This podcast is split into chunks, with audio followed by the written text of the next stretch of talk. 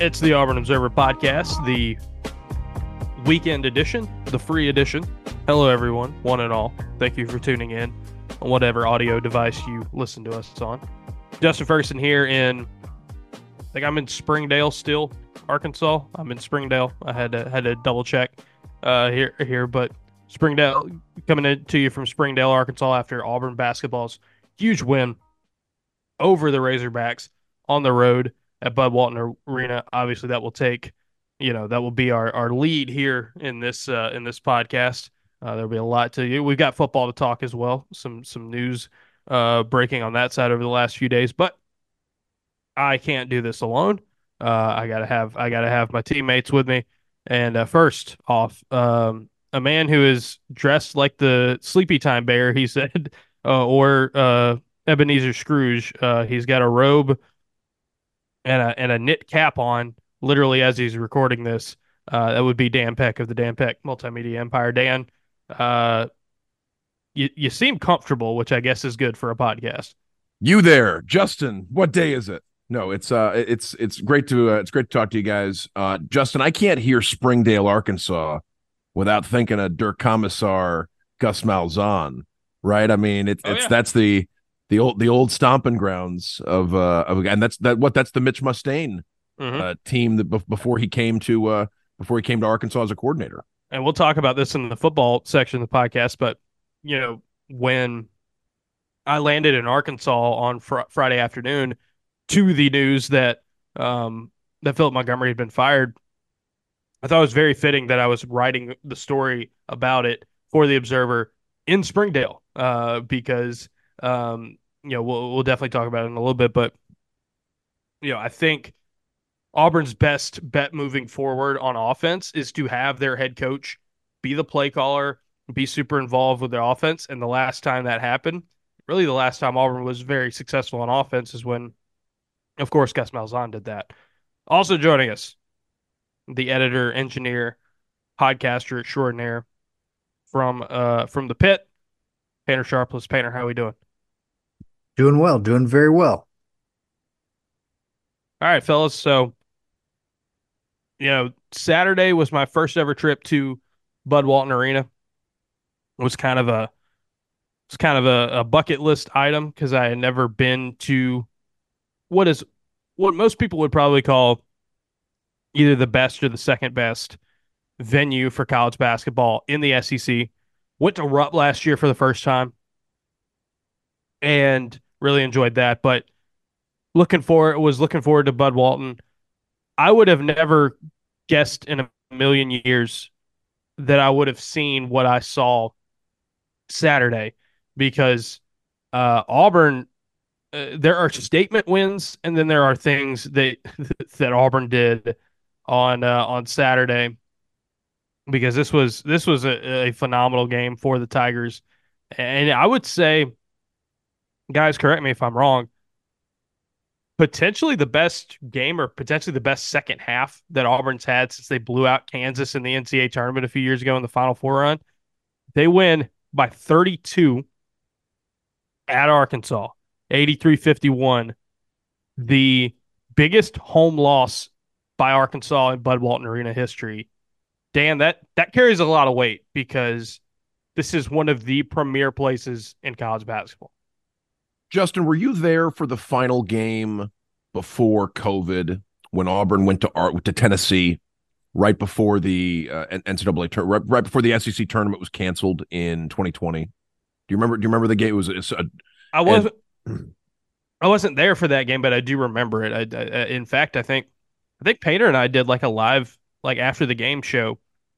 Painter, if you remember that, I think the, I think we are at the hotel uh, the, uh downtown. So I do remember that game very well. And, and the final score of that one, I think Auburn only only actually won by by seven. Like I don't think Auburn pulled away though. I mean, it was it wasn't a thirty point like like drumming, but but it was still like to see Auburn performing like this on the road against a high level opponent. Um, you know, it, it gave you that feeling of I mean, I mean, anything is possible if you can, mm-hmm. and we'll see. We'll see if there are bigger problems with this Arkansas team like as as we get deeper into conference play, which could take some of the shine off of a win like this. But I think most people would still look at Arkansas and say there aren't five more talented rosters in the league oh, than no. the one Eric Musselman has assembled right now. And for Auburn to go on the road and do that to that team that way in the second half, uh, they have to be as confident as they've been since. I mean, yeah, you mentioned the Kansas game, like they and and and I think that the 2020 team would have been extremely confident going into mm-hmm. the SEC tournament had it not been canceled in 2020. Like that's, I mean that that's where I would say, like, I mean that that's where the confidence level is. I mean, yes, there was also a team that got to number one in the sure. in, in, the in the polls since but I don't then. know if I don't know if that team, especially away from home, had a performance quite like this one. I, I would I would agree. Like I would say that's uh, I mean, and, and I, maybe, maybe, maybe they did. Like I have not. I, I would probably need to go back and say if you know. I don't want to say if there's a game I'm forgetting, but I mean, it's the largest victory ever at Arkansas by anybody, right? Mm-hmm. Or at, at Bud Walton, which is you know a 30 year old building huge, huge win for Auburn for for sure, and historic. And then the way it happened, I think, was very telling about this team. You know, I, I don't know how. Oh, by the way, were... Auburn Auburn won that game by 18. That Tennessee game that mm-hmm. I was talking about. I think I, I said earlier it was it was seven, but no, Auburn Auburn did 18. pull away. Yeah, Auburn yeah. Auburn thumped uh, Tennessee in, in, in, that game in, in 2020. I remember them hitting a ton of threes there in the in, in the second half. Um, Samir made eight as I yeah, look back. That's right. As I look back on that number. In the in the first half, Auburn couldn't get anything to fall. They were shooting poorly. First half, they didn't shoot well at all. I think they were only two of ten from deep in the first half. It was like, yeah, you, we've seen this with this team recently. We saw it with their in their True Road loss at App State earlier this year, where they just couldn't get anything to fall. And then they had lost, you know, their last six road games to end you know last season as well, and it just felt like okay, well maybe this is maybe this is going to happen again, where Auburn just can't cannot shoot away from home, tough environment. There's going to be struggle, but I mean this team, to their credit, like kept swinging and hanging in there. This team never got rattled. They get their bench guys on the floor and they settle the game down. The the bench rotation that Auburn had when they had their five reserves on the floor that goes from an early Arkansas lead to a tie game. Auburn plays some more bench guys late in the first half. Chad Baker Mazara goes crazy early, uh, shooting the ball very, very well, giving them the offensive spark. And yeah, this is just what we expect from this team. That bench unit is, especially during this winning streak, has been playing some excellent basketball. And to do that away from home when the starters were struggling as much as they were, you know, no points from Johni Broome in the first half. Very little production on offense from Aden Holloway and Denver Jones and those guys in the in the first half. Didn't matter because Auburn's bench saved the day and uh, you know bought the starters some time to really get rolling in the second half.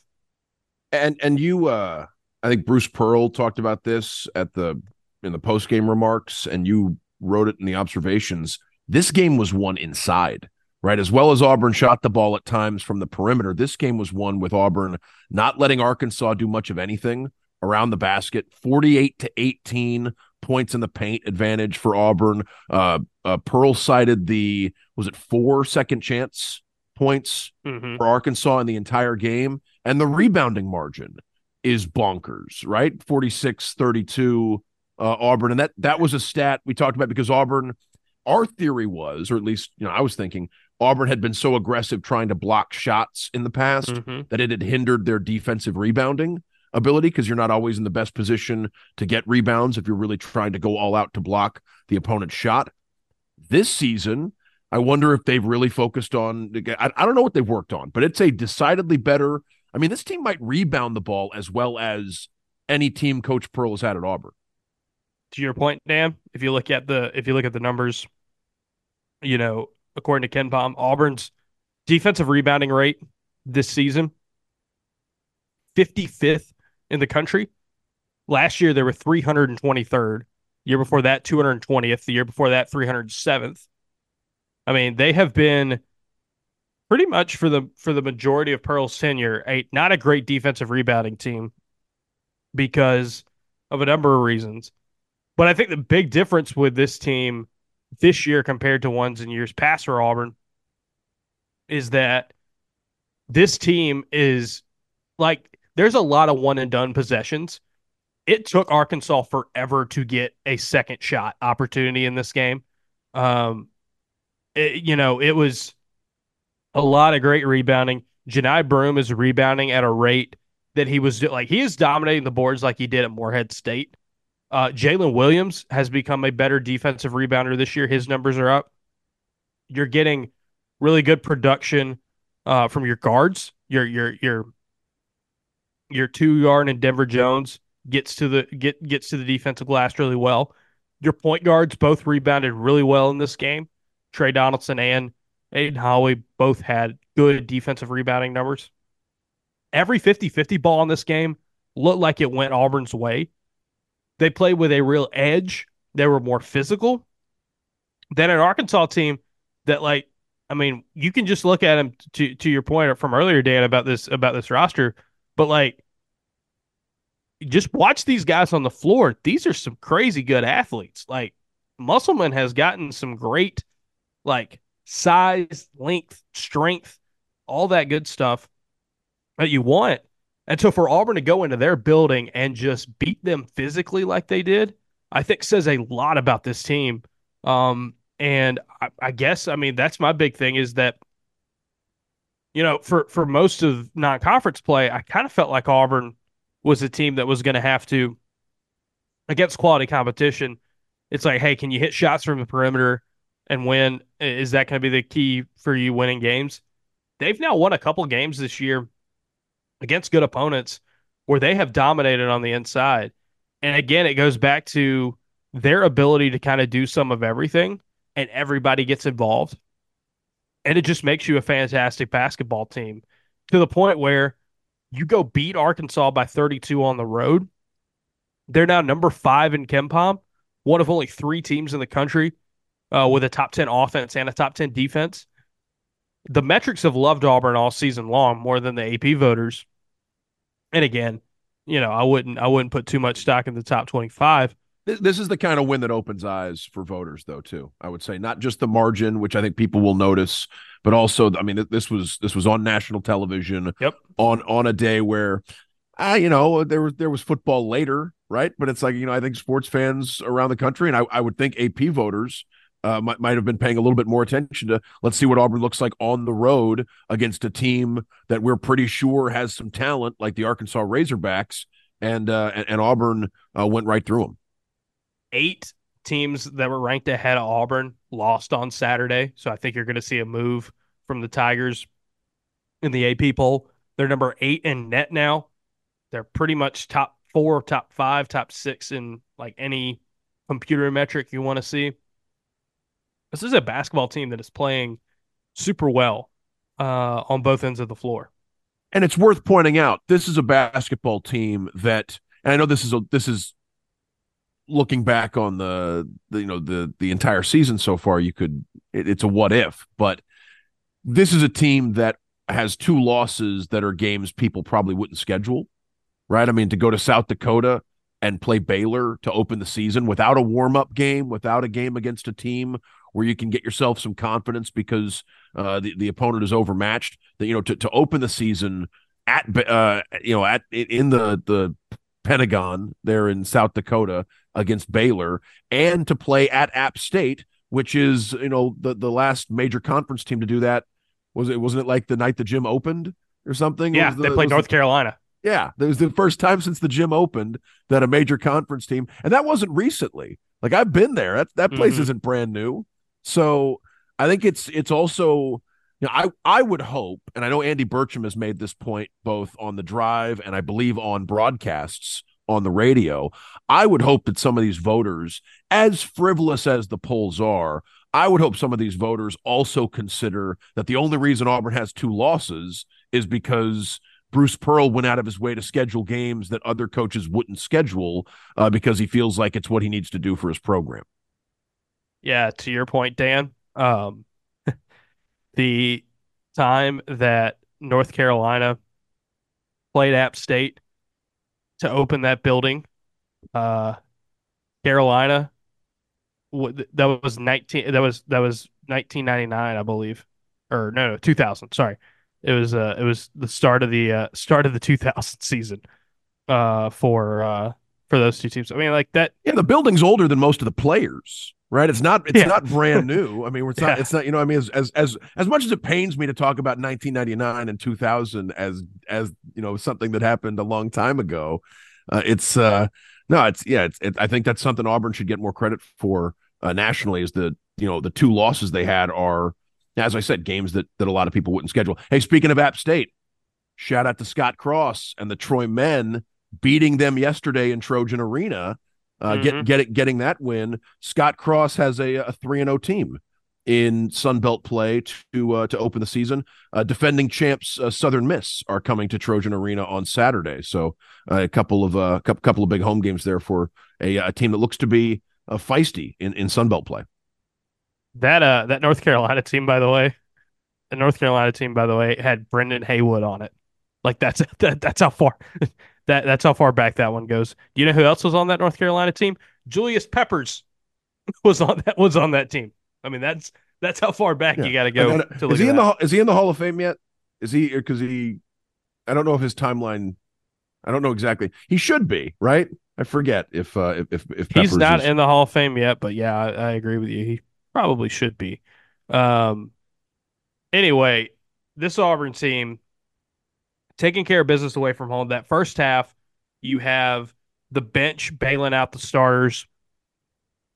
Chad Baker Mazara, I mean, continues to be the dude for Auburn right now. And it doesn't matter if he's starting or he comes off the bench. He's coming off the bench, by the way. But he's playing really good minutes. He's providing everything that you want offensively. And in the game, you know, he said this afterwards. He was talking about how he had dreamed his whole life of playing in, you know, major conference basketball and getting this opportunity. This is a dude who's skinny and thin. And, you know, he even said it. He's like, people didn't think I was big enough to play this kind of basketball. And in this game that was defined so much by the way Auburn physically beat Arkansas, he played some of his best basketball of the season to the point where like you could tell Arkansas was just visibly frustrated by by you know one in the second half they looked like they didn't know what they were doing, uh, which I think says a lot, and then two. I mean, Devo Davis just shoved him, like just had enough of uh of uh of of of Chad Baker Mazara kind of giving them the blues. But I mean, I think it really tell says something where you have a kid like Chad Baker Mazara and his first major conference college basketball game come in there and it's not rattled at all and, and and provides so much for you to to pave the way for such a big win. I did not expect uh, Chad Baker Mazara to suddenly get stage fright in in an SEC game, even one like uh like an opener at Arkansas. He had, I mean, he's he was the leading scorer in an NCAA tournament game, right when he was at San Diego State. Uh, he was the leading scorer in the junior college national championship game.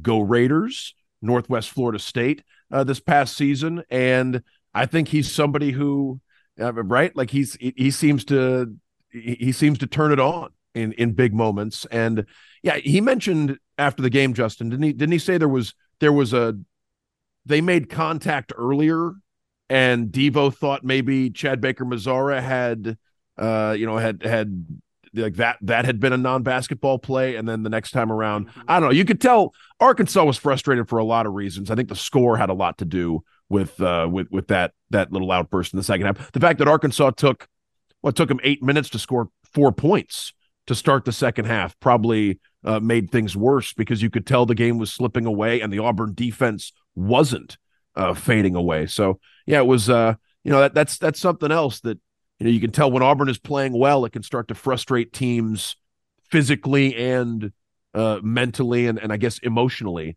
uh too with what you saw on the floor against arkansas. By the way peppers is a finalist uh, one of 15 they're going to unveil the 20 uh, the 2024 class on february 8th willie anderson. Yeah, so Willie Anderson's one of those guys. also one of those finalists uh, reggie wayne devin hester antonio gates uh, jared allen rodney harrison torry holt andre johnson patrick willis so a star-studded list of guys I- Mhm. I, think i just named guys who all should be hall of famers yeah, by the way yeah. I, I wouldn't object to any of those guys uh, getting in, and I think the max they take is five. I would I would hope that five of those guys uh, get into the Hall of Fame, including, as we were saying earlier, uh, Julius Peppers. You know, back to this game with with Auburn and Arkansas, the second half, you know, Johni Broome goes crazy early, and there was something, you know, there was this moment, and I'll talk about it. There was a moment on Thursday.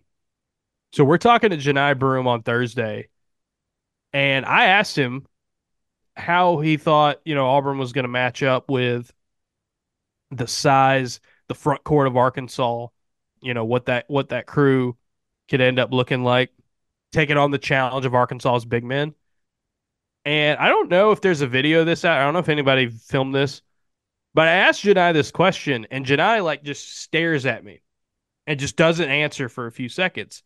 And I'm sitting there just kind of racking my brain, like, okay, did I say something wrong here? Did I, you know, what what what was going on? Do you think it was go time? Do you think he was, And- think he was going to come at you?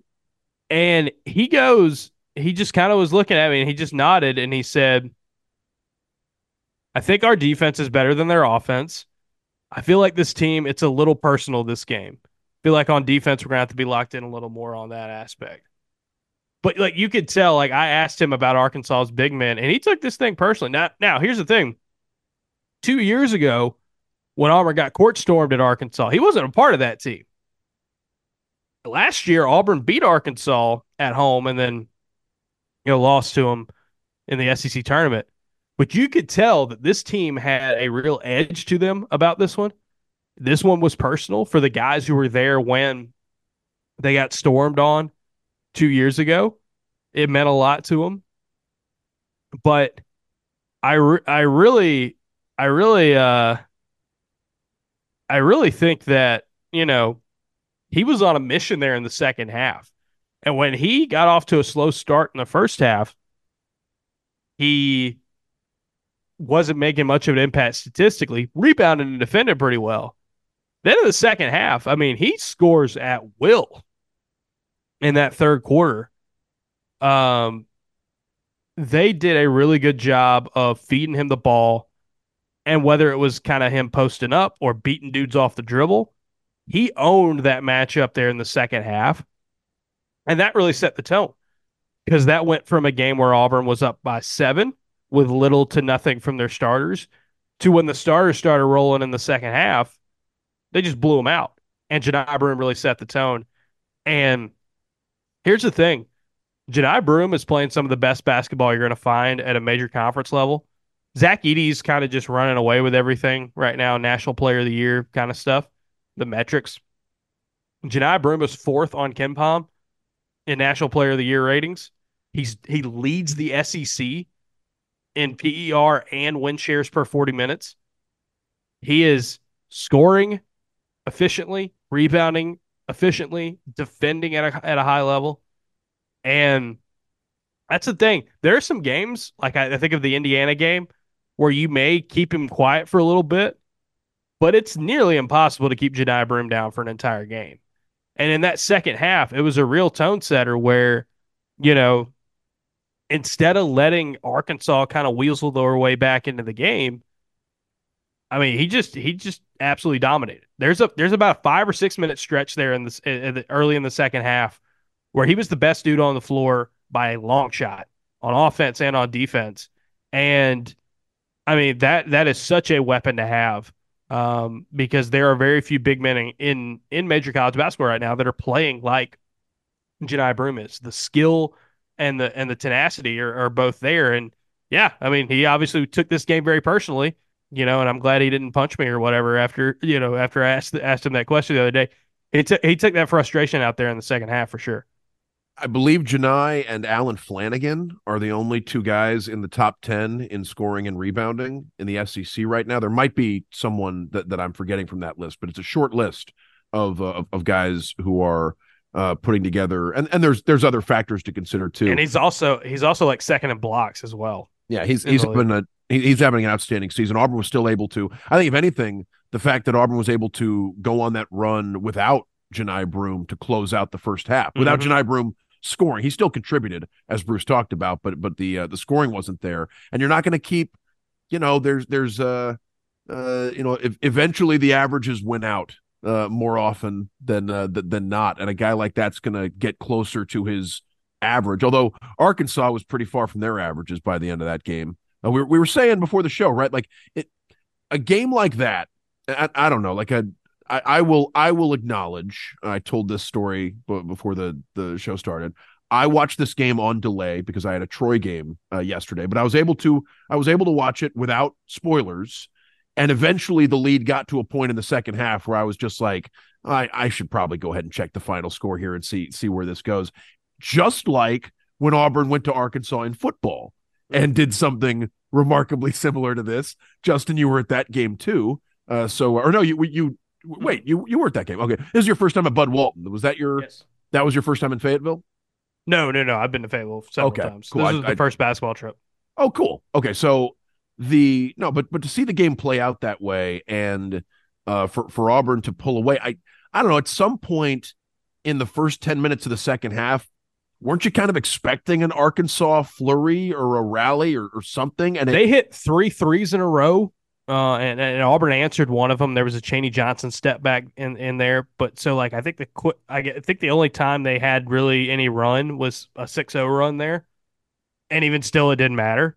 You know, Auburn kept piling on right after that. The other thing that was crazy, that's a loud venue, nearly twenty thousand fans in there. Um, really great atmosphere. And things started clearing out there in the final ten minutes of the game, to the point where really all you could hear was Auburn's bench and the crowd, the the fans that they had behind the bench, kind of celebrating it.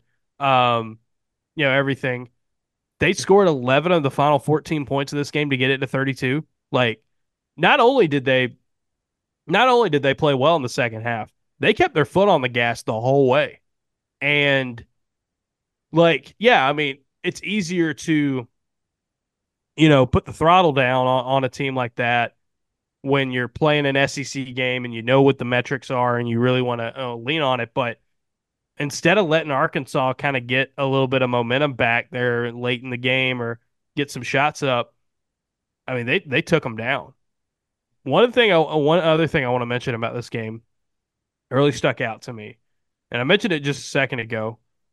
Auburn, Auburn's guards, they're point guards in this game. Aden Holloway and Tre Donaldson. Aden had five rebounds in this game.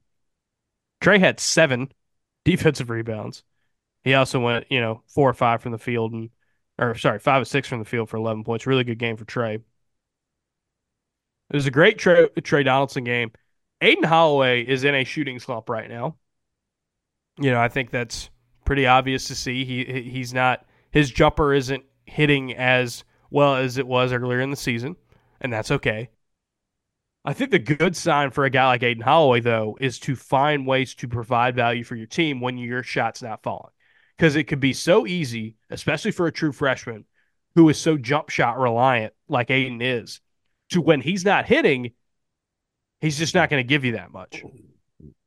He did his work on re- uh, on on the boards in this game, didn't have a turnover, and played really good defense you know, coming in this game, there's a lot of talk about could Aden Holloway and Tre Donaldson take on that Arkansas offense because Arkansas's defense has struggled this season. It is it lags behind their offense, and obviously Auburn showed that in the second half. But they only gave up 51 in this game, and it's one of the lowest scoring games Arkansas has ever had at home. On top of the fact it was the it was the biggest margin of defeat for them at home. And again, I mean, Tre Donaldson played a great game on offense, great game on defense. Fantastic, fantastic uh, game for them, for him. But the fact that Aden Holloway, Dan, can can give you something without his jumper falling on a consistent basis says a lot. Now he hit a couple of them there in the second half, but I've been really impressed with the maturity and just kind of the the mental toughness of a dude that you know probably thought he'd be hitting more shots right now, and and he's just not, and that's okay because he's still doing all the other stuff really really well, and he's got a guy in Tre Donaldson who can pick him up a ton.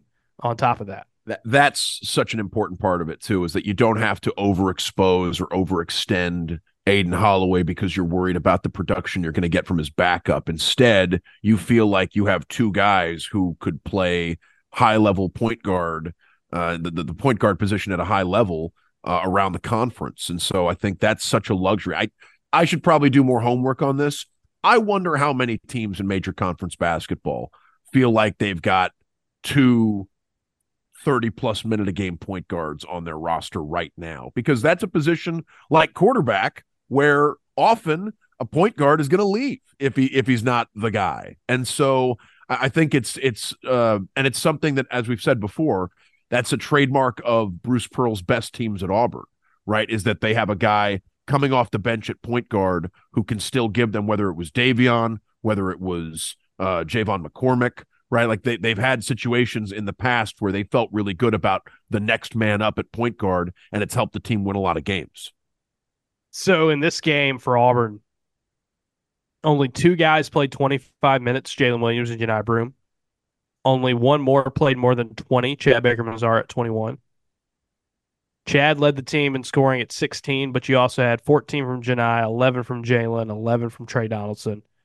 Pretty much everybody else who played scored and contributed. Chris Moore didn't score, but everybody else got at least five points in that in that main rotation. It's just team basketball. And it's got to feel like vindication for Bruce Pearl because there's been talk, especially uh, I've seen it among Auburn fans, and you, you kind of just see it in general in college basketball this time of year. Hey, you're starting to play SEC games. Start these games are starting to get serious. Time to tighten up that rotation. And Auburn doesn't do that in this game. They stick to their guns. They play 11 deep and it's a huge reason why they were able to blow out Arkansas. And again, like this team is is unique. Um, they lead major co- college basketball uh, power power conference opponents or power conference teams in bench minutes this year.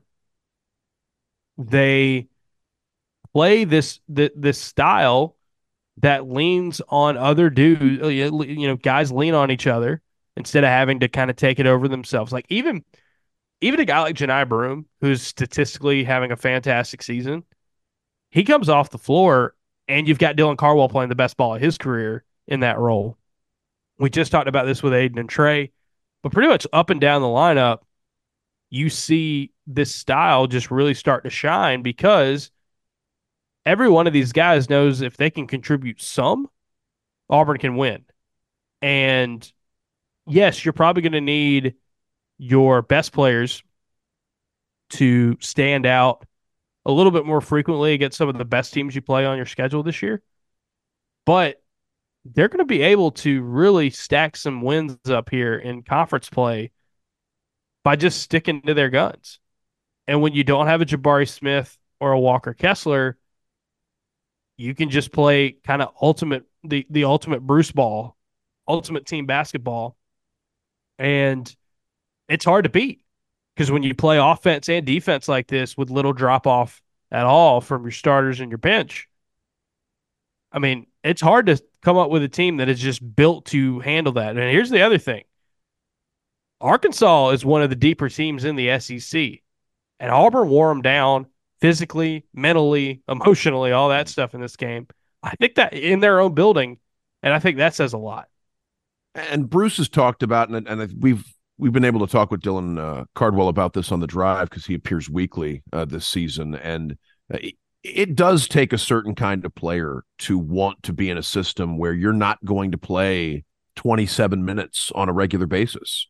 Like you're, you know, e- even when things are going well, the plan is to keep 10, even 11 guys uh, involved, depending on the situation and uh, the, the way the game is playing out. So I think it's, uh, yeah, th- this is a team that has a lot of the characteristics that really successful Bruce Pearl teams have had, both at Auburn and Tennessee. Like, you know, it tends to be at some point it becomes a trend. And, you know, some of the stuff that this team is doing well, on top of the things, I guess defensive rebounding being the one, uh, the, the most obvious one as far as a jump from last year to this year. But to, to continue to do some of these things well, especially in a in a climate of college athletics where it's tough to maintain things year to year. Look at my poor UCLA Bruins, uh, you know, with with Mick Cronin, who is a good basketball coach, uh, but just missed on the the guys he wanted in the portal and had to sort of scramble to assemble a roster after losing guys last year, and they are decidedly worse than they've been the last couple of seasons, and that can happen quickly. But but Bruce Pearl's been able to build something that feels remarkably sustainable in a world where you know things are less sustainable than ever in college basketball.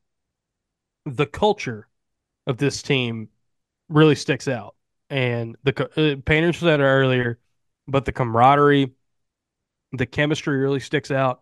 But yeah, you're right. Like it takes a special player, a special group of players to say, you know what? We know we're not going to be playing heavy minutes, and that's fine. And we're not going to get crazy amounts of production every single night, and that's fine.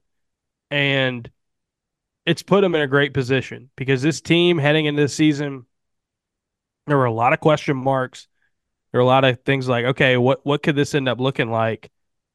And yeah, they've lost a couple of games, and they're going to lose more this season, but they're in a spot right now where I mean, the numbers say this is one of the best teams in the country, and the eye test really works there too because they're doing something that very few teams in college basketball have. I mean, they, they, they've they've got experience. They've got you know plug really well plugged in newcomers. They have depth. They have balance. That's going to take them a long way. And I thought it was very telling after the game look, I think I think Arkansas is going to be fine. I expect talent to win out this year for them. They've got problems that they've got to fix. I thought it was telling though after the game, there was a lot of questions from the Arkansas media that were around to Bruce Pearl about the value of having experienced guys coming back.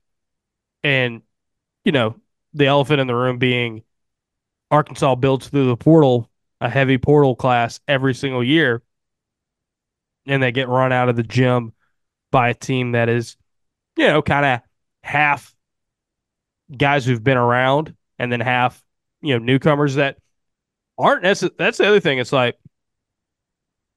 you know, Chad Baker Mazara played JUCO ball last year. Denver Jones was at FIU.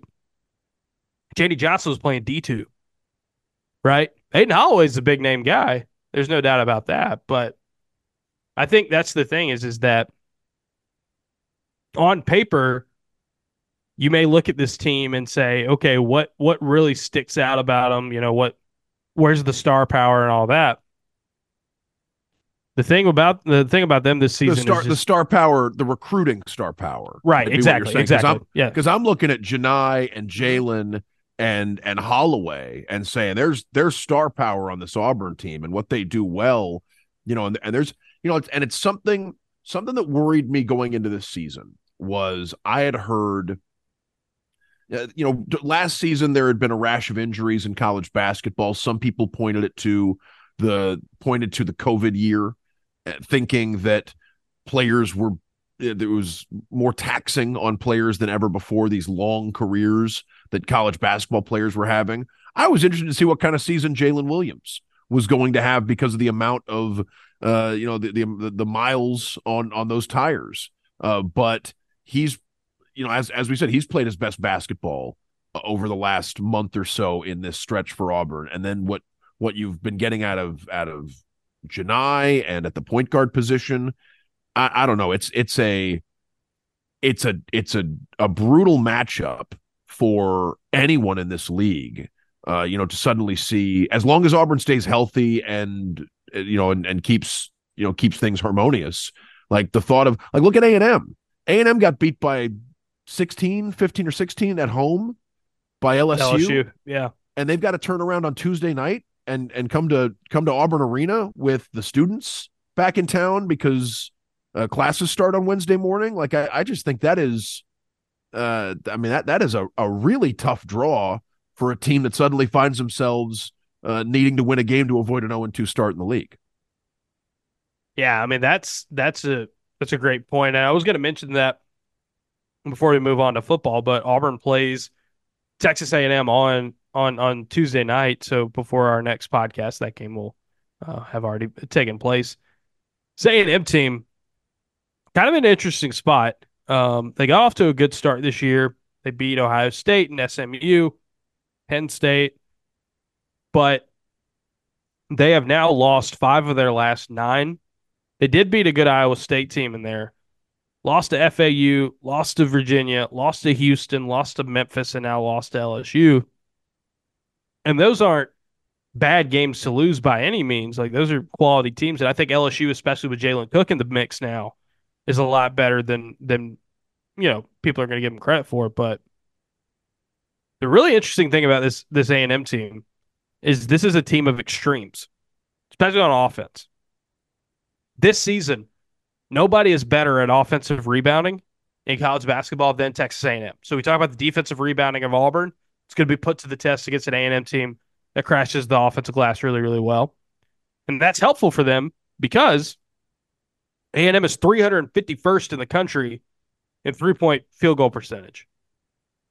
They're also 341st in getting their own shots blocked this year. They're not overly tall. They're not super deep. But this is a team that with Wade Taylor, Tyrece Radford, Henry Coleman, guys that you know from last year's team, they've been able to at times play really, really well, but they're struggling here recently. And um, it really showed up on Saturday when LSU held them to 53 points and A&M went 5 of 28 from deep in that game. And so for Auburn, if you have more of a one-dimensional offense, especially on the interior, or you have to lean towards the interior, I should say, seems to be a decent matchup for the Tigers because we are seeing this Auburn team really start to come in to their own as, hey, we can dominate in the paint in the game. We can make things really hard on our opponents with what we do um, inside the arc. And so, like you said, Dan, like it's a it's a tough draw. Hmm. You know, you lose to LSU by 15 at home, and then you have to turn around and play at one of the toughest spots in, in, in the country. And an Auburn team that has to have all the confidence in the world right now with the way they've been playing. It's it's not a not a great situation for A and M. They lose at home as a 12 point favorite, uh, and it's not just a loss. They're they're beaten soundly by LSU. It's probably the second most surprising result from Saturday's SEC slate, other than Auburn mm-hmm. running running away from Arkansas in Bud Walton Arena. Uh, A&M only shoots was it 20 26 27% uh, in in that game uh, no as I no it was down to 25 by, by the end A&M shoots 25% from the field uh, 18% from 3 against an LSU defense that the metrics would tell you isn't as good as Auburn's defense. And the game was in College Station. Tuesday night's game is going to be in Auburn. It's, I mean, there's, I think there's the chance if you're A and M, you, you got to be thinking if you're not on your game early, um, I mean, you you could be you, you could get snuffed out on, on, on Tuesday night. And we'll have coverage of that, obviously, on the Observer with observations, and we'll talk about it on our next podcast. And then Auburn plays that same LSU team on Saturday at home. So it's a good opportunity for Auburn with back to back home games after, again, a historic win against LSU, or I'm sorry, against Arkansas away from home, 32 point win. A really good opportunity to go 2 0 this week and start start off with a 3 0 mark in the SEC and really cement yourself as a serious contender for a title this season in the SEC. It's going to be a knife fight. It's going to be a real grind. There's no break this year where you get to play a Big 12 team in the mix of it. Nope, that doesn't happen anymore. You, it's 18 straight. And that's going to be, you know, I think that's going to be a really good test to see where this team is. But I mean, the way they're playing right now, they look built for the task. I think when you look at KenPom and other places, it's Tennessee, it's Auburn, then it's maybe Kentucky or Alabama. Kentucky did have a really good win away from home at Florida on Saturday where they struggled at times during that game, came out with a high scoring win. Um, you know, you can get in the mix really and and cement yourself uh, early on. And we thought, ooh, oh boy, starting your SEC play with Arkansas on the road and A and M at home. Well, uh, at least you get them get them out of the way early. But when you beat Arkansas by 32 on, away from home, and you're playing an A and M team that is that is sliding right now compared to where we thought they would be at this point in the year, it's a really good opportunity for Auburn, like I said, to cement themselves as a real contender here early in SEC play. And, and right. the, the upside, the upside of of turning over a roster as much as teams do these days in college basketball is you could say, yes, in the past, Bruce Pearl teams, even really good ones, have struggled against A&M, right? There, there's been, you know, it, it's been a team that's been a thorn in his side in league play. Aden Holloway doesn't care about that, right? Denver, uh, Denver and, and Chad Baker Mazara and guys that weren't on last year's team. I think they're looking at this A&M team as – you know, in, you know, they're they're looking in the moment as as what they're going to face, and I'd be surprised if you know there was carryover from previous Auburn A and M matchups uh, going into uh, going into Tuesday. I think whatever happens Tuesday is going to be because of of of these these two rosters. All right, let's move on to some football. Before we do that, let's take care of, care of some business first. Hi, if you like this show and would like more of it, subscribe to the Auburn Observer for $6 a month or $60 a year, you get all of our podcasts, including Friends of the Program, which made its grand return on Saturday. Uh, and you get the midweek, later in the week podcast as well, only for subscribers. Um, and you get all of the newsletters, all of the writing that we do at the Observer, whether it is a mailbag or you know the post game observations, uh, analysis, X's, X's and O's, stat breakdowns, all that good stuff for Auburn football, men's basketball, auburnobserver.com. Check it out. You've got links in the description, buttons to click, all that good stuff. It's a great time to sign up because there's a whole lot of stuff going on for sure. Painter, how else can the folks at home help us out? Please rate, review, and follow the show wherever you get your podcast. Helps us out a ton and uh, gets more people's eyeballs onto the product. So thank you very, very much for doing that. And also, Another thing that helps us out a lot is if you go to homefieldapparel.com, buy the official Auburn Observer t shirt or whatever comes to mind for you, whether it's Auburn gear, we're talking t shirts, hoodies, sweatshirts, joggers, quarter zips. Um, you know, they've got they've got a billion things on the site. A lot of really good Auburn designs and other schools that you may love. Like I said, also the official Auburn Observer t-shirt. But if it's your first time ever ordering from Home Field, use the promo code observer23 at checking out and you get 15% off. That helps us out a ton as well. Justin what about a wool cap with auburn observer and script? What about the what about the official auburn observer wool cap? What are you thinking? Yeah i think the wool cap has a very limited time use in the south um, but you know it might not be the worst idea in the world. Some of y'all have been asking about if uh, if koozies could make a comeback. Um, stay tuned on that front. Stay tuned. We've got uh we, we've got got a little something in the works there that I think you'll be excited about if you're a uh, an observer fan. All right, a beanie maybe observer beanie could be uh in the in the mix. Oh, by the way, with with friends of the pro- program coming back, everybody's wondering, you know, what when's uh when's the when's the premiere episode of Enemies uh, dropping, and uh, and you know there's there's big things in the works in, in 2024 with uh with, with with enemies of the program. So uh, the show by haters for haters. So you know keep uh, uh st- stay tuned, and and you might uh you, you might find out more about that. Yeah, he's just talking. Um, Mixtape dropping soon. So let's talk some football here, gentlemen, because it's been a newsy weekend for Auburn football. We're recording this on Sunday morning there could be news breaking by the time this comes out or by the time you're listening to this. Who knows? But when it comes to the staff for Auburn football, there's are some changes afoot. The big coaches convention in football is happening this week in Nashville. It's kind of a job fair uh, for a for a certain amount of folks there. Um, and you feel like a lot of teams, especially at this point, in the off season are going to want to get their staffs finalized. Um, next weekend is supposed to be a big junior day type of recruiting weekend for Auburn. Big for the 2025 class, which they're already off to a great start with. So to be able to kind of point to, hey, this is who we've got. You know, this is our staff. That would be very big. So in the next few days, I think you could see some movement here with this staff. Now, there have been a lot of rumors and there have been a lot of speculation who's coming and who's going. I'll tell you, uh, we try to be very honest with you here on this on this program. Uh, I'm not a newsbreaker. I'm not a reporter. There are a lot of people who do a really good job uh, uh with that on uh, on the Auburn beat. That's not my bag. It never has been my bag. Um, I am more of hey, you know, when stuff happens, it's about analyzing it and, and reacting to it. So there could be more staff changes on the horizon. Auburn has not finalized or announced the move for Charles Kelly. Uh, we'll see if there's any defensive changes afoot as well.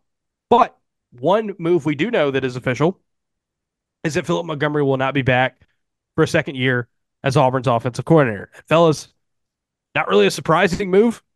Um, I felt like a lot of us kind of thought this was coming at some point, but it is official.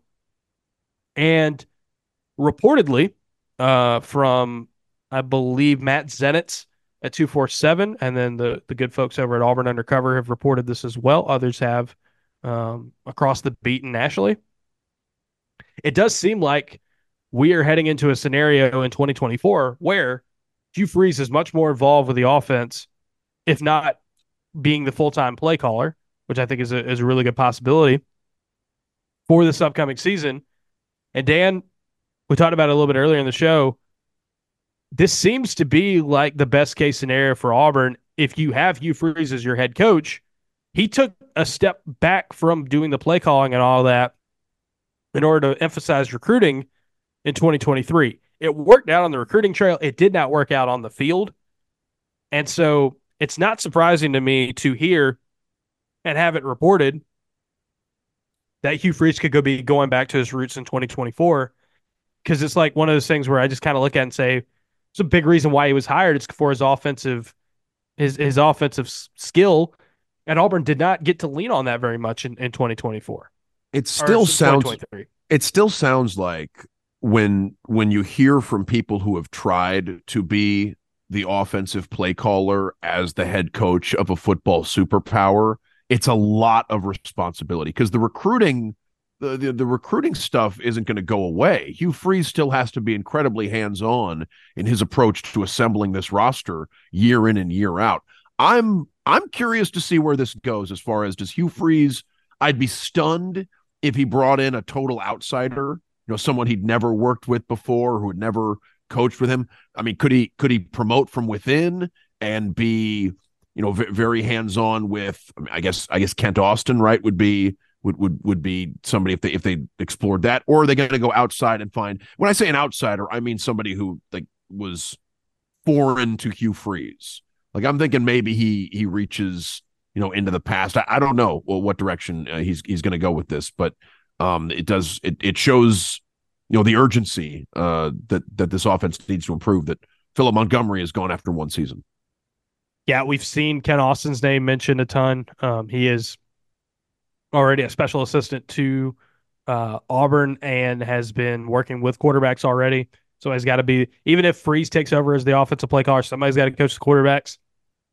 It's going to be a big uh, responsibility for whoever gets get this, gets that job. Austin makes a ton of sense there. Um, other coordinator possibilities. We've seen Derrick Nix's name a lot. Um, this is a guy that has coached running backs and wide receivers in his past at Ole Miss. Auburn uh, reportedly had interest in him last year. He decided to stay at Ole Miss. That's another one to keep in mind. Like I said, there could be some more shakeups on this roster uh, or on this coaching staff. I, I, be- I believe I believe Dameyune Craig is out mm-hmm. of a mm-hmm. job at uh, at Texas A and M. Uh, people have people have mentioned uh, that, and I I don't know if I don't know if Dameyune Craig has any link to Hugh Freeze.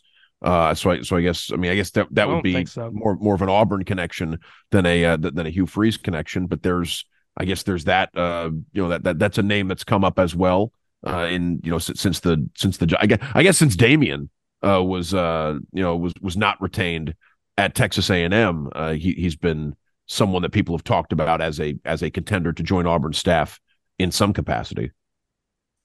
Painter, what are what are your thoughts on kind of the direction of this offense moving forward? We know that Auburn's got to get better on that side of the ball in 2024.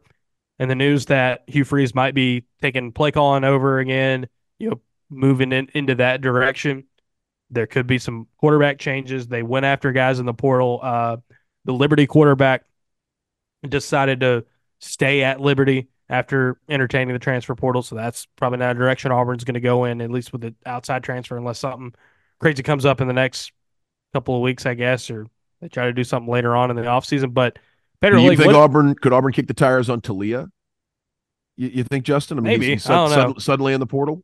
Maybe. Um, and there's some legal stuff that has to be settled before he can get another year. I think is the case with with him. But um, yeah, but Painter, I just like I want to kind of get your t- thoughts on how it looks like Auburn is, you know, as as we expected, looking at what they did in the passing game and in offense in general in 2023, and said, okay, we can't do that again, uh, uh, you know, for another year, and you know, Freeze taking a lot of that responsibility on his shoulders.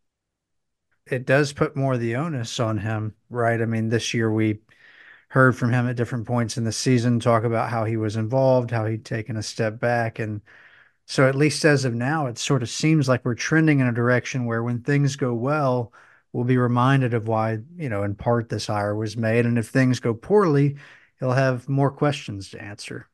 Do you remember? Uh, uh was it after the Cal game when Hugh Freeze mentioned that he'd only called two plays in the second half, but were, was, were they were they the two touchdowns or one of them was the was the the two touchdowns? So there's there's a little bit of that there, but but I think you know it's also like Hugh Freeze is also somebody who will accept responsibility. Uh, to, to this point, I felt like he's also accepted responsibility when things haven't gone well in in big moments. He hasn't been someone who passes the buck uh, to uh, you know he, uh, to to to underlings and and scapegoats and things like that. But yeah, I'm I mean we've we've heard from guys like Malzahn and Jimbo Fisher, uh, you know how how hard it is to steer the ship for a recruiting uh, for for a head coach really involved in recruiting while also trying to be uh, the the the lead play caller on offense. So I'm uh, yeah I'm interested to see what Hugh Freeze decides to do. It's a big decision.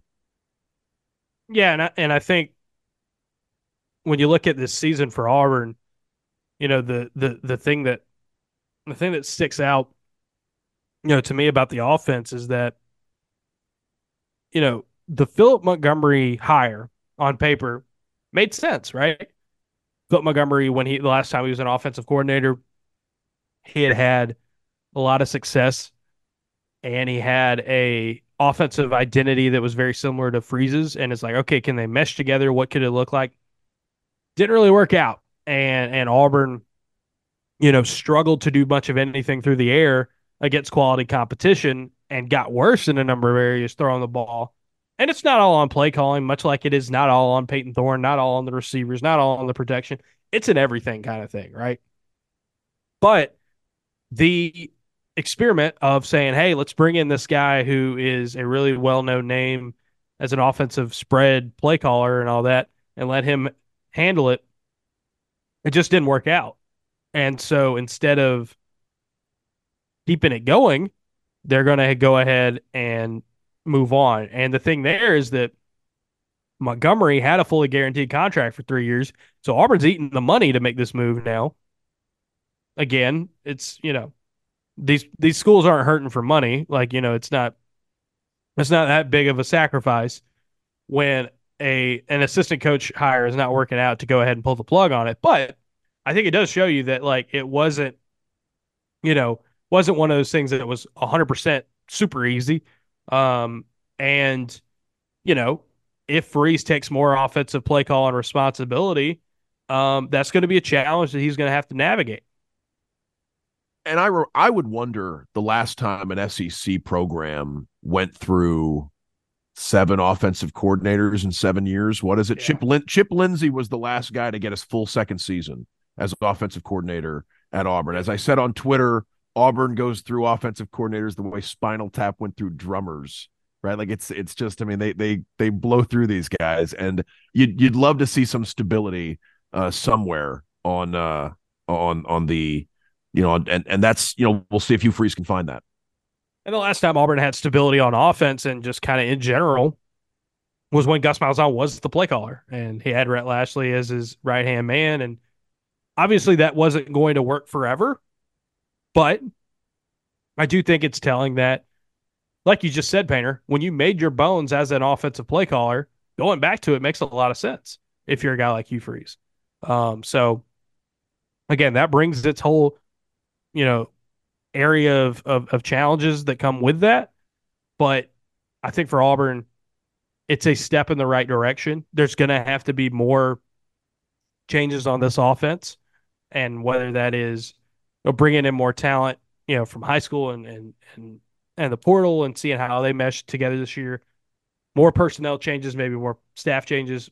We'll see. But the biggest thing that has held Auburn back, really, for the last well over a decade, outside of a couple seasons, from being a true contender in the SEC year in and year out has been the fact that they have not had a consistent offense. It's hard to have a consistent offense where you constantly changing your coordinator. Maybe going back to kind of his roots with if for Hugh Freeze could end up being a key to doing that. Uh, the other big news, and this was a surprising one. I don't think the Philip Montgomery news was surprising at all, but the surprising news was that Keionte Scott after deciding to come back to Auburn for another year, not going to the NFL draft, had entered the transfer portal. This is news that broke on Friday night. Uh, it really took a lot of people by surprise. There were several Auburn players on social media posting shock, stun, sadness that, that that this happened. I don't think anybody saw this coming. Um, it's not a done deal that he's out the door either uh, for Keionte Scott. We have seen a number of guys that Auburn's gone after and just in general in college football this year, entertain the transfer portal and then decide to come back to their to their school, test the waters, and then end up staying. I think there is a belief that that could happen for Auburn with Keionte Scott. Um, you would love to bring him back if you're Auburn. I will say the thing that's really interesting is that Keionte Scott started at corner and was going to be an outside corner in 2024 for Auburn didn't have the best of games. Um, struggled at times, you know, with the with the the passing game for Maryland, especially in the first quarter. But I think things got better as the game went on. If Keionte Scott's not back at Auburn next season, Auburn's got a number of guys that they can turn to in the secondary. It's not like that's a thin group at all. But Dan, like if Keionte Scott's gone, you know, he doesn't come back to Auburn, that's you're you're starting not completely from scratch in the secondary, but pretty close to it with the with the the amount of experience. Yeah, the Keionte thing came out of nowhere. You know, I, I thought he would if, if he wasn't back at Auburn next year, I would have assumed it was the NFL draft. But uh, to to be out there, uh, you know, his his every player has that opportunity. Every player has that option to uh, to to explore the transfer portal. Now, my understanding is that if you're in the portal, schools don't necessarily have to honor your scholarship. So it's interesting to wonder what Keionte is going to do academically this semester. Um, you know, that's that's a, a small wrinkle in, in the in the timing of this. And, but that, and I think and I think whatever decision is going to be made for Keionte, it's much like the stat. Like you're going to want to get it done here pretty quickly because classes are about to start, off-season workouts are about to get going. Like teams are want to kind of lock some stuff in here in the next you know week or so you want to be enrolled somewhere uh, ideally and if you're going to play college football and and uh, if if you're if you're in the portal uh, when when the spring semester starts yeah you might you might not uh, there might not be a scholarship for you so i, I would think uh, yeah i mean we'll, we'll see what happens with Keionte I, I think there would be if if he's truly uh, you know exploring uh, playing somewhere else in college football there there would be i would imagine a very healthy market for the services of Keionte Scott from just about any team that wants to win football games. Uh, but he also would, would have the opportunity to be, you know, maybe the, uh, you know, maybe, maybe the most high profile player on the Auburn defense uh, should he come back uh, this year. But probably, probably an early contender for the most valuable piece on the Auburn defense if if he decides to return. Yeah, it's either it's either him or Eugene Asante. I think would, would be the ones you would kind of see on on that defense. So we'll keep an eye on that. Um, it's you know Auburn had guys visit this week uh, for transfers. Like those things are going to start wrapping up here pretty quick. Keep an eye on it. It's going to be you know, we'll keep track of it with a roster tracker and and whatnot. But uh, yeah, between the staff and the roster, things are continue to start churning for uh, continue to churn, I should say, for Auburn football. Here we go, a portaling. You thought about that one a while, didn't you? Not really. No. I would have given you more lyrics if I'd given it more thought, but uh, I got well. Here we go, a portaling to find a brand new team. That's the thing. Also, it's like Auburn doesn't have to completely reinvent itself through the portal this year, like they did last season. That that that top ten recruiting class really helps out a ton, but there are a number of spots where things could look different, and obviously, staff changes could end up making this team look pretty different next season as well. But I think it is a sign ultimately that even though this year was a year one, even though this year was not going to be defined by just the win loss record, I think Hugh Freeze and this and this team knows that like, hey, you've gotta you gotta show more next season. What does a Keionte Scott-less Auburn secondary look like in spring practice? Should Keionte Scott choose to play somewhere else? I think you're looking at Kayin Lee still as a starter, and I think you're going to have to like one of the kids would have to be in the same whether that's a Tyler Scott or a um, Colton Hood, J.C. Hart. I mean, like you, you would have you would have to make Champ Anthony. Champ like, Anthony was good. Champ yeah. Anthony would have been my guess. I would have thought mm-hmm. that if if Auburn if Auburn doesn't go into spring practice with Keionte Scott, I'm thinking I'm thinking Lee and Anthony are your Mm-hmm. outside corners, which is asking a lot of of those two guys to be the numbers, you know, the number one and number two corners on a on a team that needs to win football games in 2024. In I'm, I'm thinking Kaufman is your nickel, is your yeah. top is, is is he your top guy in the in the in the nickel right is probably, and then you you may you may if you want a true corner at that position, you look at a number of guys there. Um, yeah, I just think Ter- Terrence Love probably a trendy pick for like a breakout in the secondary somewhere. That's more Mhm. safety, right? Than in a and no, but still it's, have, it's still have Caleb Wooden, still have you know Sylvester Smith, guys like that. Yeah, they've got talent. It's just not a lot of experience, and uh, I think in 2024 they were going to have to turn the kids loose anyway. Losing Keionte Scott would like make that even a bigger priority, and, and I would uh, I, would a think big that if they, challenge. I would think that if they sign a defensive back from the uh from the portal, like a veteran defensive back from the portal, that guy immediately would you would think. I mean, depends on who they sign, obviously, but you would think they're looking for someone who projects as a as a day one starter at that position because they've you know they've they've got depth they can develop right. Like if they're going to go into the portal and get a veteran in the secondary, um, you know, I I would think the plan would be for someone like that to be uh to, to be contributing from the moment they sign. Uh, before we go, before we wrap up, fellas, national ch- championship game Monday night, Michigan, Washington, the two teams we thought all year long were going to be in the national title game for sure. Um, I'm really looking forward to this game, uh, because it's just it's different. You know, with no SEC teams, no like usual suspects in the in the title game, which I think is going to be pretty fun. Um, where y'all? Where where if you know, well, I'll, I'll ask you to make a pick uh, for for a game that doesn't involve Auburn, even though I don't like doing predictions. I wrote about it in the mailbag on on on Friday. I'm going Washington, and I'm I like Kalen DeBoer's record against ranked teams. It's fantastic. I think they have the better quarterback in Michael Penix. Um, and I think there's this team of destiny thing going on right now with Washington because they just keep winning close games over and over and over again. No disrespect to Michigan. I think they're the more talented team and, and the more balanced team for sure. But there's just something about this this UW team that stands stands out to me. So I, I'm going to pick Washington in an upset uh, to take on the title. What, what are you guys thinking? I I think Michigan's going to win. I'll be rooting for Washington. I think the Washington story is a good one. Um, uh, I think DeBoer's jumped into the you know he, he's in the he's in the top tier now based on what he's done the last couple of years uh, as a, as a college football coach. The Michael Penix story is sensational, and it would be it would be so cool to see it end with a national championship. I just you know, I didn't. Now, to be clear, I was wrong about both semifinal games. So, you know, take my pick with with that in mind. Uh, but how about this for a prediction? Jim Harbaugh's last game at Michigan. That's Yeah, that's Yeah, my I, prediction. I, I feel I feel like that's pretty like win or lose. I feel like we're we're heading in that direction. Yeah, especially when he comes out. yeah. Especially when he comes out this weekend is like, hey, we need to like everybody take pay cuts and give the money to the players. I'm like, yeah, you're probably not going to say that if if if you're still uh, in this job next year. Yeah, I guess the rumor the rumor right now is that he's the top choice for three NFL teams: uh, uh, the Chargers, the Raiders, and maybe Washington. Although they might also be looking at Bill Belichick.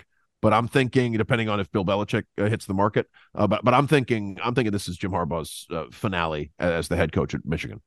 Apparently, he's like obsessed with winning a, a, a Super Bowl. Like he wants to he wants his, to. Bro- get, his brother has one, right? Yeah. So that'll that'll that'll do it. Yeah, Painter, what are you thinking for the title game? I can absolutely understand or see a game that unfolds with Michigan just leaning on Washington and Mhm. wearing them down. However, I'm with you, Ferg. I, I think that I would, I'd imagine this game is close. Washington's been in a bunch of those, so I like them in that scenario. Yeah, this is this seems like it has Washington and another upset for me.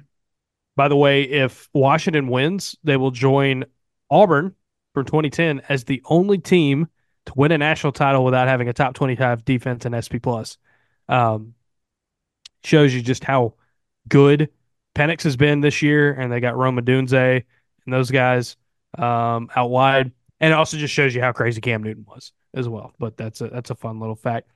Uh, I'm picking Washington. I'll be rooting for Washington. It will be very it would be very interesting to see Michigan like finally if they broke through and finally got a title. You know, again after two years in a row of losing in the in the in the semifinals, that would be interesting in and of itself. But yeah, I just I don't know. There's just something about this UW team that I that I really really like. All right, folks, that'll do it for this podcast. Appreciate everybody listening. Uh, we will be back later this week. We'll talk Auburn, Texas A&M basketball. We'll look ahead to Auburn LSU basketball. We'll talk the latest with football, all that good stuff. We are in the groove right now of football off season, basketball in season. Gonna be a whole lot of stuff going on at the Observer. Great time to sign up. Like I said, if you haven't already, you get all of our podcasts, all of our newsletters uh, directly in your inbox as soon as they drop. That'll do it for me. Painter, final thoughts. What do y'all think is the funnier scenario? Harbaugh winning with all the controversy that surrounds them, and we could debate about how much you really care about sign stealing, but it will be brought up, or Ryan Day yelling at Lou Holtz. Ryan Day yelling at Lou Holtz is still one of the funniest things that I've ever seen. Cause it's like like Lou Holtz Lou Holtz stopped being relevant in college football like when I was in high school. Like when he was still on the with the, the whole Dr. Lou say like when was the last time he was on TV regularly? Like it's been a it's been a long time. Like Lou Holtz is seven hundred years old. Yeah, like I wondered when that game happened if Lou Holtz saw it the next morning because he had been in bed. the Michigan sign stealing thing is still pretty funny just because of the amount of like detail that the the Connor Stalions dude put into it. Like you talk about somebody who's like really dedicated to the cause. Um Anytime a person wears disguises, it's funny, Yeah. right? Like any any any sort of scheme that involves like you think about Bobby Valentine putting on the the fake the glasses and the wig to go sit in the dugout after he'd been ejected or Connor Stalions, you know, as as the master of disguise in the Central Michigan game, you know, as the anonymous like I don't know, like the thought that the thought that he had to like go buy uniforms and things to pull off this scam oh, always really tickled me. I want to know how much they had to pay him to, To and, and like quiet. like you said, he's he's down for the cause. Like there's a small part of me that goes, maybe nothing. he would not sing to the NCAA at all. Like he was just like, nah. And like smart for him because like anybody who anybody who sits there and says like like, you know, don't cooperate, don't cooperate at all with the NCAA, like that's smart. That's the way to go about it. But like, yeah, to your point, Peter, like they might not have to pay him at all. It might just be love for for Big Blue, where he's just like, hey, here's what I'm gonna do. Not not talk to you. And if I want to continue to do the Unabomber of football over here, um, you're just got to come get me. Like it's it's it, it's it's pretty it's pretty impressive. I'm still cracking up at like the length they said the paper, the manifesto he wrote was because it's like it's what insane. Dan milkshakes talk to me about them. Oh. Oh no! So I, I was on the road with the Trojans. Uh, we went to a place in Statesboro uh, called Rolling Monkey that does sort of the the What a cold name. surface and uh, it, it's so it's it's just like they pour it's like milk cream and sugar mixture and then the stuff they add flavors the ice cream. And it was out it was outstanding. You're ever in statesboro check that out. I sent justin a picture of a milkshake that a, a teammate or a, a, someone on the on the staff had ordered in myrtle beach at a place it was, that does uh, the mason jars. Yeah, it was it was like one of those things where it was like four different desserts on on top of each other. I mean, yeah, it's a, a mason jar place, uh, Crazy Mason, I think, or so, something like that in, in Myrtle Beach that does, yeah, just uh, just astonishing uh, creations. And then a place I recommended to uh, to Ferg, one of my favorite little regional fast food chains, Braum's, has a location in uh, in, in Fayetteville. multiple actually and uh yeah went went over there and grabbed a grabbed a milkshake because i remember dan had said like eh, the burgers are fine like you know just normal fast food but the but the uh the the ice cream's where where it's at. Can't confirm. Really really good. The other thing that's crazy it's like a little like store in there. There's like a little grocery store aspect to it. Like you could buy like gallons of milk from like the from like the dairy that they that they use uh there. So shout out to Braum's, man. Like they they they they they got me hooked up pretty well. They don't. Uh, they they I guess they won't open locations that are more than a certain distance from the farm in Oklahoma in order to keep keep everything fresh. But it's a yeah. You're ever you're ever in the uh, Texas, Oklahoma, Arkansas circle that has uh, Braum's locations. Uh, ch- check that out.